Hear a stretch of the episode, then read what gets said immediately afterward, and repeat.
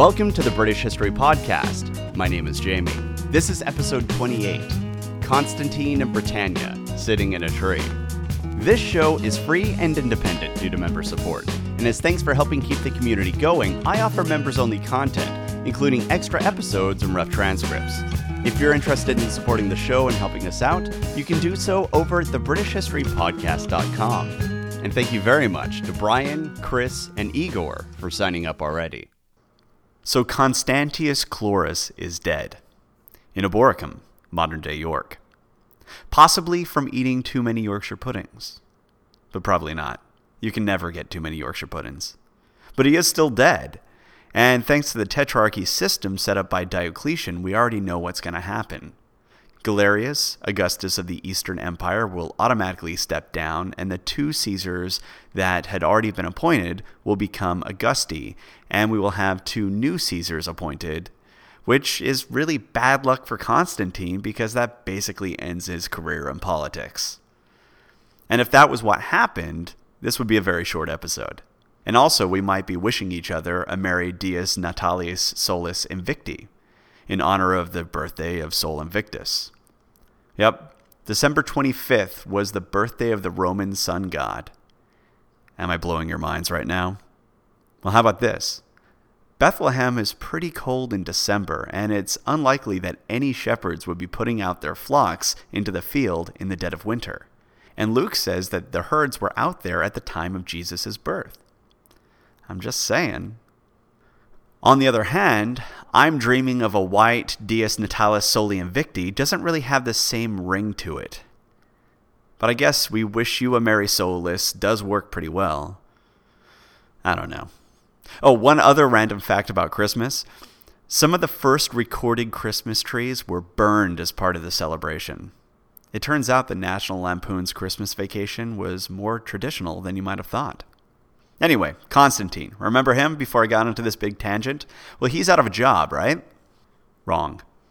After all, what was the point of all that effort getting permission for Constantine to join his father on campaign if it was all just going to fizzle out in the end and left Constantine retiring to spend more time with his family? To hear Constantine's panegyrist tell it, this was the work of the gods, and he was on a divine mission. But more likely, it was either luck or a move of sheer brilliance and foresight on the part of his father.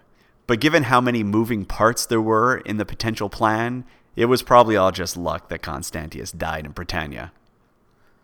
Luck that he died, you're saying? Yep, that was really, really lucky. I mean, let's not forget where he was. Britannia had a reputation. No, not that one. That they may take our lives but they'll never take our freedom! Yeah, that's the one. It had a reputation for rebellion and usurpation, and it was going to make good on that reputation once more. See, here's the thing about the Tetrarchy it was new and weird, and not at all what the people were used to. And more importantly, not what the soldiers were used to. Roman soldiers were devoted to the hereditary principle. And it's a testament to Diocletian's power that he even got the soldiers to accept the Tetrarchy in the first place. But Diocletian was retired, and the soldiers were chafing at this new system. When Severus died in Eboracum, this was ages ago, but when Severus died in Eboracum, the succession was clear, it wasn't necessarily a good succession because neither of those boys were particularly, you know, good, but it was clear. Now, when Constantius died, well, what was supposed to happen? They were supposed to have two Galerian allies who were unknown to the British legions take the title of Augusti. Why? Because Diocletian said that was the way it was? Hell, it wasn't even clear that Galerius would step down he might just stay in power and absorb the Western Empire. All in all, that can't sit well with the legions of Britannia. And all that unease was spurred on by Crocus, the Germanic king who commanded the Alemanni cohorts in Constantius's army. King Crocus, whose name belongs in a Batman comic, thought that there was a much better option right there amongst the army. Someone who was known to the troops, who had proven his ability to lead, who was a child of an Augustus, and someone, Crocus hoped, who would treat the Germanic people more favorably than the Eastern Caesars. I'm speaking, of course, of Constantine.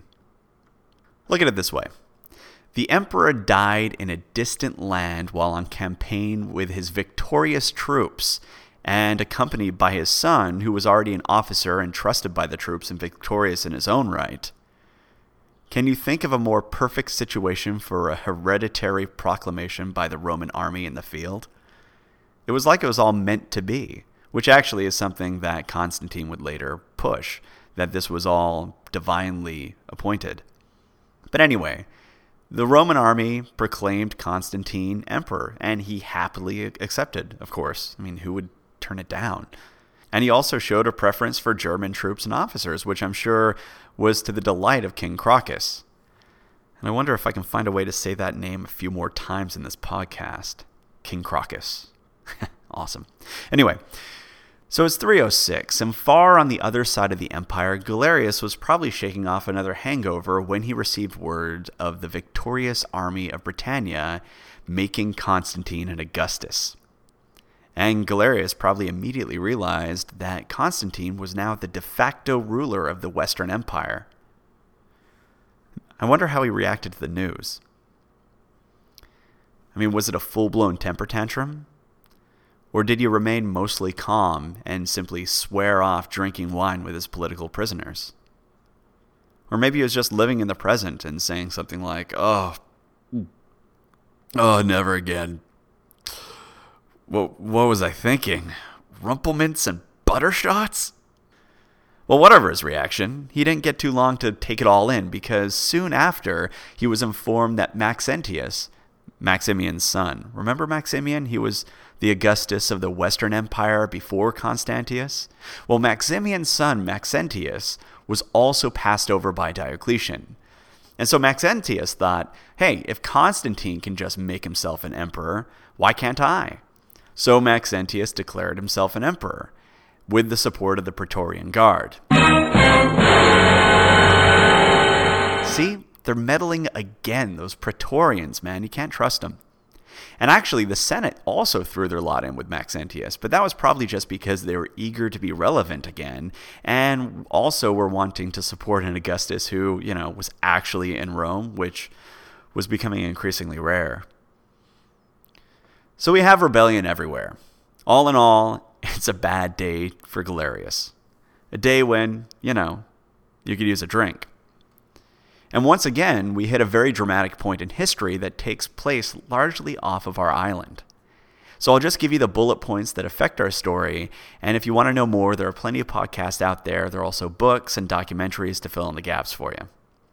So after a short period of, well, probably panic, and also probably after a few stiff drinks, Galerius managed to get Constantine to agree to step down and accept the title of Caesar of the Western Empire. And he, actually, Constantine would now serve under Severus, who was raised up to the title of Augustus. Constantine was now formally subordinate to Severus, at least on paper. But it's really hard to imagine how Severus would have had any actual power in the West. After all, the legions were loyal to Constantine, and that couldn't have escaped Severus's notice. So here we are, witnessing the fall of Diocletian's attempts to prevent dynastic struggles. Basically, the Tetrarchy failed to put an end to the issue of multiple mutually suspicious emperors that have been so common since the days of, well, Commodus, really. But this fall will take 18 years to play out. Hooray! So it's 307. That's one year after Constantine went to Gaul as an emperor. And now Constantine has returned to Britannia. Of course, he left the island as an Augustus and returned as a Caesar so that might have been a little bit awkward. But it seems that he busied himself with, well, of course, reminding everyone of his divine mission, but also building roads and whatnot in the region. There are no fewer than 19 milestones that mention his name, many of which were built during this Caesar speed bump that Constantine was dealing with. And he probably was also building improvements in major cities, such as Eboracum, and boy, did Eboracum get the lion's share of attention, which isn't surprising since that's where he was elevated. I mean, the walls of the fortress were rebuilt, and the great riverfront was restored with a series of towers, which, by the way, made it one of the most impressive military buildings in the West for its age. It must have been a sight to see, and that wouldn't have been by accident. After all, Constantine was living in the era of Diocletian, and so he had seen how magnificent structures could be used effectively as propaganda to essentially elevate him to divine status. And since he was running around saying that he's being guided by God, being elevated to divine status is, well, a pretty good idea. But this wasn't all just for show. Eboracum was still in a rather dangerous position given its proximity to the Picts and Saxons, and the refurbishments had a significant military value. Additionally, the garrison at Eboracum was at least partially restored. And it wasn't just Eboracum that received this treatment. Deva, which is modern day Chester, was also restored, and large open spaces were provided within the fortress walls, probably to allow larger mobile forces to camp within the walls, since the town was becoming more urban and the soldiers could no longer simply just camp outside the fortress walls. There just wasn't room for them anymore. And this ability to camp was important because the armies weren't as static as they once were. One of the reforms at this time was to remove the organization of the army from the provinces and governors and instead put them under the command of generals. And these generals held the title of dukes. These dukes had command over several provinces and essentially eliminated the strange system where provinces had their own legion, a system that was basically just the side effect of campaigning.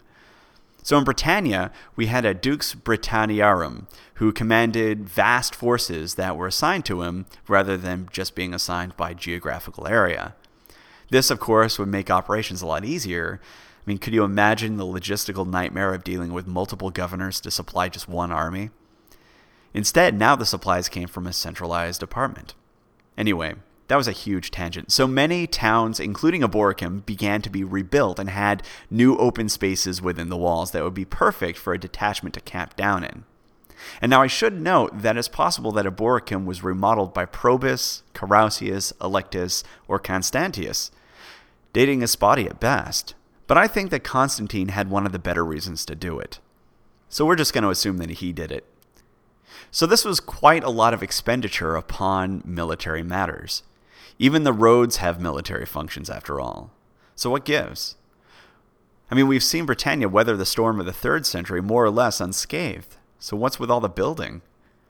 Well, the new villas and extensions on homes is rather obvious. There was probably a flight of capital to Britannia from Gaul thanks to all the instability. We've seen that before. But it wasn't just villas. I mean, we were seeing towns fortifying themselves, emperors paying for refurbishments and renovations of fortresses, there were roads being built. There had to be a reason for all of this. Well, we know that there were Pictish and Saxon raiders. It seems that Constantius didn't completely deal with the Picts. So maybe that was the reason. But a hint at what I think is the real reason lies in the fact that the villas weren't getting fortified, unlike their Gallic counterparts, which were. So we had towns being fortified, but not villas. This indicates that this building program probably wasn't entirely military in nature. It was probably political and due to a restructure of defensive tactics. And we see further evidence of this in the writings of the late 5th, early 6th century historian Zosimus, who criticizes Constantine for withdrawing the frontier troops and placing them in towns. This would go in line with the rebuilding we've seen evidence of. You'll note that I didn't put the wall on the list of rebuilding, but town defenses were. Perhaps the rebuilding campaign was a result of a reimagining of defensive tactics. And honestly, if that's what Constantine did, it was a smart move, and it should have been done as soon as the Picts figured out they could get on a boat and go around the wall. You see, the tactics of the Picts and Saxons made the wall, while not irrelevant, at least much less effective. The wall was really good for stopping raiders that are land based or were actually much better at stopping just invasions. But for stopping small raiders who were just coming in to raid, you know, economic centers, the wall wasn't that good. I mean, you had a whole bunch of troops, but they're stationed far away from the cities. So if they managed to get around the wall, the cities were well, not in a good way. Also, Constantine was living in a state of near constant civil war, and he was all too aware of what happens in Rome when there are multiple distrustful emperors. And he knew of the reputation of Britannia for propping up usurpers. I mean, hell, he was one of those usurpers. Having his troops within major economic centers would provide him with a degree of political control, while it would also protect the towns from anything short of an all out siege, so they're basically fine from raiders. And it had the added benefit of making the troops rather happy since no one likes to be stationed on a wall out in the middle of nowhere. And besides, it would also have a calming effect on the civilian population, since they knew that the might of Rome was nearby and able to stop the raiders and bandits, rather than being on some post far away where it wouldn't do anyone any good. And then they just come back every now and then to ask for more money and then go back out to their wall and, you know, don't do a damn thing. So, all in all, it was really good for defense, it was good for military morale, it was good for civilian morale, and it was good for politics basically Zosimus can just shove his criticisms right up his ass. Personally, I think Constantine did the right thing. So Constantine was rather busy when he visited, and it turns out that he'd be very busy when he returned to the continent. And it's all very exciting and dramatic, but of course, it happened on the continent and not much affected Britannia until 312. So let's fast forward to 312. So in 312, the single biggest event in the life of Constantine occurred he visited Britannia. It's true. Well, it's true that he visited Britannia, but it's not true that that was a major event for him. Something else happened in 312. And it was this event that makes him famous today. It set him on the path to be known as Constantine the Great. It was the Battle of Milvian Bridge. So Constantine was involved in an imperial struggle against Maxentius. Remember him? And before the battle, he looked up at the sun probably praying to Sol Invictus, and saw a cross of light above it with the words in Greek that translate to, In the sign you shall conquer. He wasn't entirely sure what he was seeing, and only after an alleged discussion with Jesus did he realize that it was related to Christianity.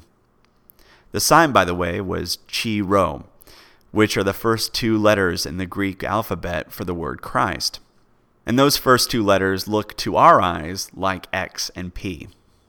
Anyway, so legend has it that he slapped that sign on his standard, went into battle, and routed Maxentius and his Praetorian supporters. Funny side note here Maxentius, the guy that Constantine defeated, yeah, he was at least as tolerant of Christians as Constantine. Kind of tough break for him. Anyway, so following the battle, Constantine did something pretty smart. He dissolved the treacherous Praetorian Guard, and later reformed it so there was essentially just a civil service handling administration. That was necessary considering how huge the Roman bureaucracy was getting. I mean, to keep them also commanding armies was simply too much for them to handle. But it also gave them too much power, and considering their long history of military usurpation and murder and just being absolute rat bastards, leaving a lot of power in their hands wasn't the smartest thing to do. So at long last, the Praetorians have their wings clipped. Anyway, so Constantine was victorious at Milvian Bridge. But here's the thing about Constantine he wasn't above rewriting history, especially if it would make him appear divine or at least guided by the divine. So, did he see something? Who knows? And if he did see something, did he equate that with Christianity? Well, from the record, it seems that he didn't at first and actually he seems to have still been pretty tight with Sol Invictus following his victory over Maxentius. Even in 313, there were coins showing Constantine with Sol Invictus. There wasn't really a widespread use of the sign until later battles.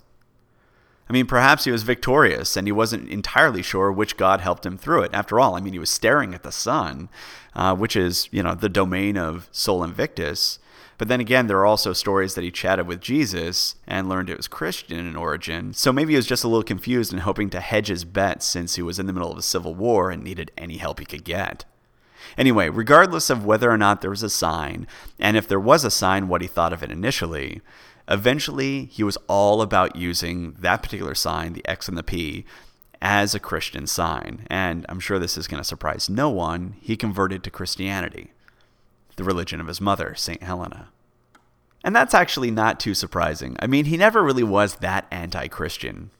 We don't even have any record of him destroying any churches, also known as basilica, during the Diocletian purges, though he did strip them of their wealth.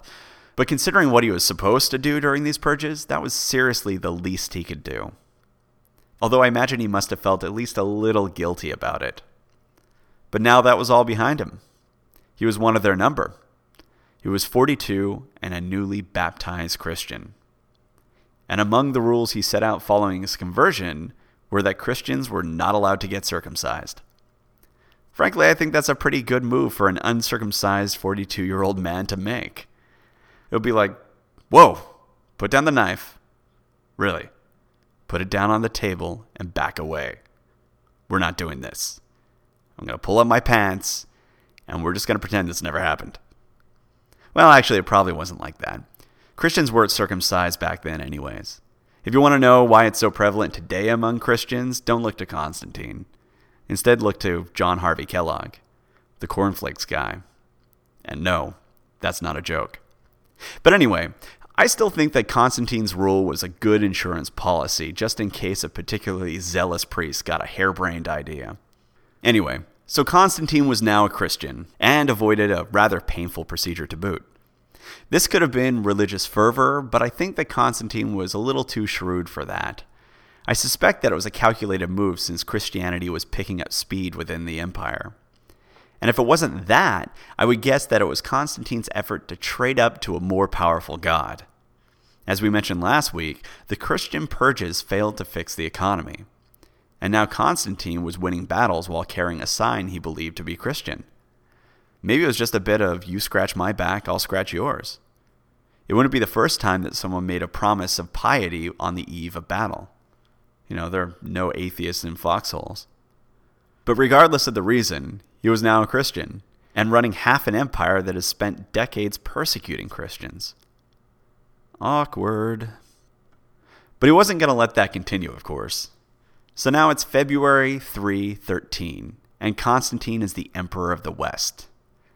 Licinius is emperor of the East, and together they developed the Edict of Milan. This was a pretty big deal for the empire, and thus it was a big deal for Britannia. That's because it ended the persecution of the Christians and mandated that property and whatnot were to be returned to them. Being Christian was no longer a crime in the empire, and actually, if you were in the Western Empire, it was considered a perk since Constantine was pushing Christianity pretty hard. And considering that Britannia already had three martyred saints, I think it's safe to say that the edict and change in policy immediately affected a lot of lives on the island. And Constantine continued to popularize it as best as he could. He wasn't one for half measures, after all. The Edict of Milan demanded that property be returned to the Christians. But Constantine went the extra mile and donated large sums from his own treasury to Christian churches. Actually, as an interesting side note, this decision could well have led to the revival of the tradition of bequesting one's wealth to the community. Only this time, instead of it going to the public as a whole for the creation of amenities to be used by the community, these were given instead just to the church, who used it for expanding their holdings and to aid the poor. Even today, people continue to bequeath money upon the church, and few know it's a Roman custom that dates back to Constantine. But don't let me convince you that the church was rich at this point. There are indications that it really wasn't. There are a few records of bishops having a hard enough time just getting money to travel off the island. So the idea that all of a sudden the British churches were rich overnight is probably a myth. Anyway, Constantine didn't just give money to the churches, he also granted substantial rights and privileges to men in Christian orders. He even said that in a suit between two parties, either party could have a case transferred out of court and to the local bishop, and get this, the secular authorities were required to enforce the bishop's judgment in that case. See what I'm talking about there? Basically, if either person within a case thought that a, a, bishop would give them a better hearing, they could go to the bishop, have them decide the case, and then the local Roman army or whoever was required to carry out the judgment. It's a hell of a thing. So, anyway, what I'm saying here is that while one can raise questions about what Constantine originally thought about the sign he says he saw, and poke holes in the myth of his sudden belief at Milvian Bridge, no one can doubt Constantine's zeal following his conversion. He was in with both feet, and his enthusiasm dramatically changed lives, as well as the course of the church. I mean, the year following the Edict of Milan, Britannia sent three bishops, a priest, and a deacon to the council at Arles. Imagine that. One year earlier, they were criminals.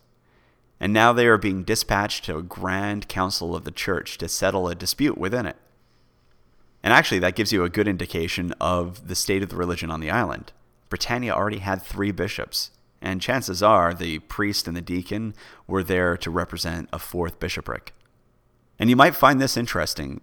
That council failed, and Constantine himself arbitrated the matter. So now church matters were a concern of the emperor and actually could be decided by him directly. What a change a few years can bring, right? Oh, and speaking of the influence of the emperor upon the church, vicar, diocese, legate, yeah, those were all originally Roman civil and military titles. Anyway, now that it was free to practice out in the open, Christianity was flourishing in Britannia. In all likelihood, there was already a large population of Christians in Britannia.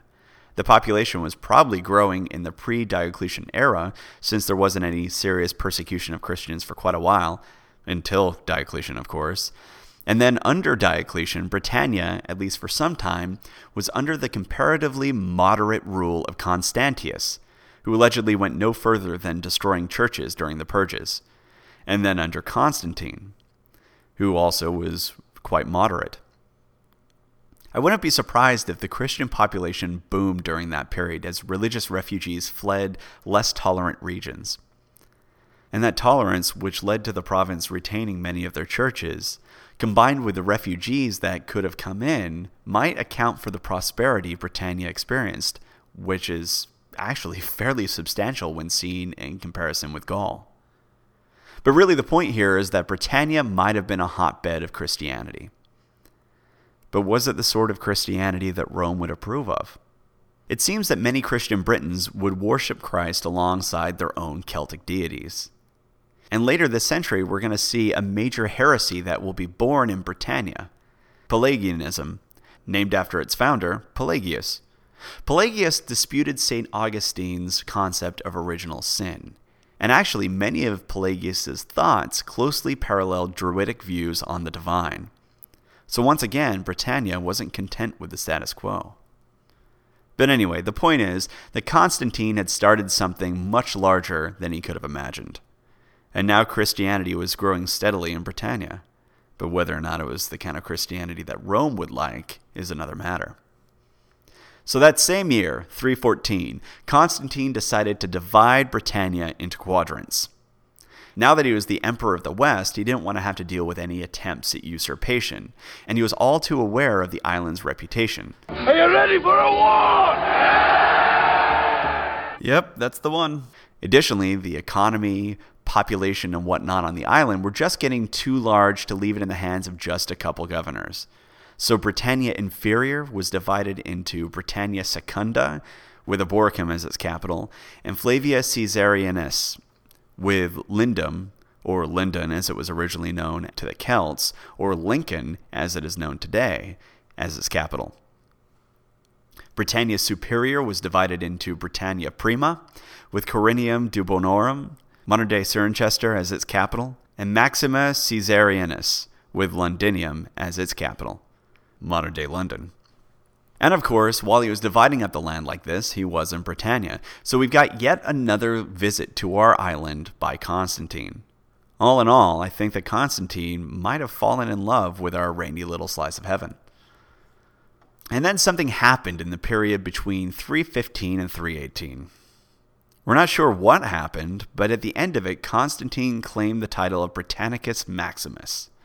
So presumably, he fought and beat someone in Britannia. But as to the specifics, we're mostly left to our imaginations. But here's some food for thought.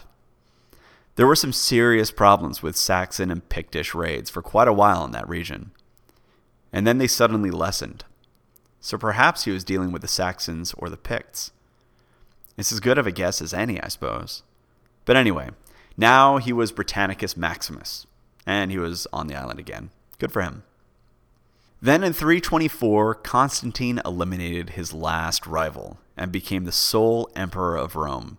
and then went about claiming that this was proof that he was on a divine mission that brought his power all the way from the far west, Britannia, to the far east of the empire. So even in his messianic imagery, Britannia is still featured rather prominently.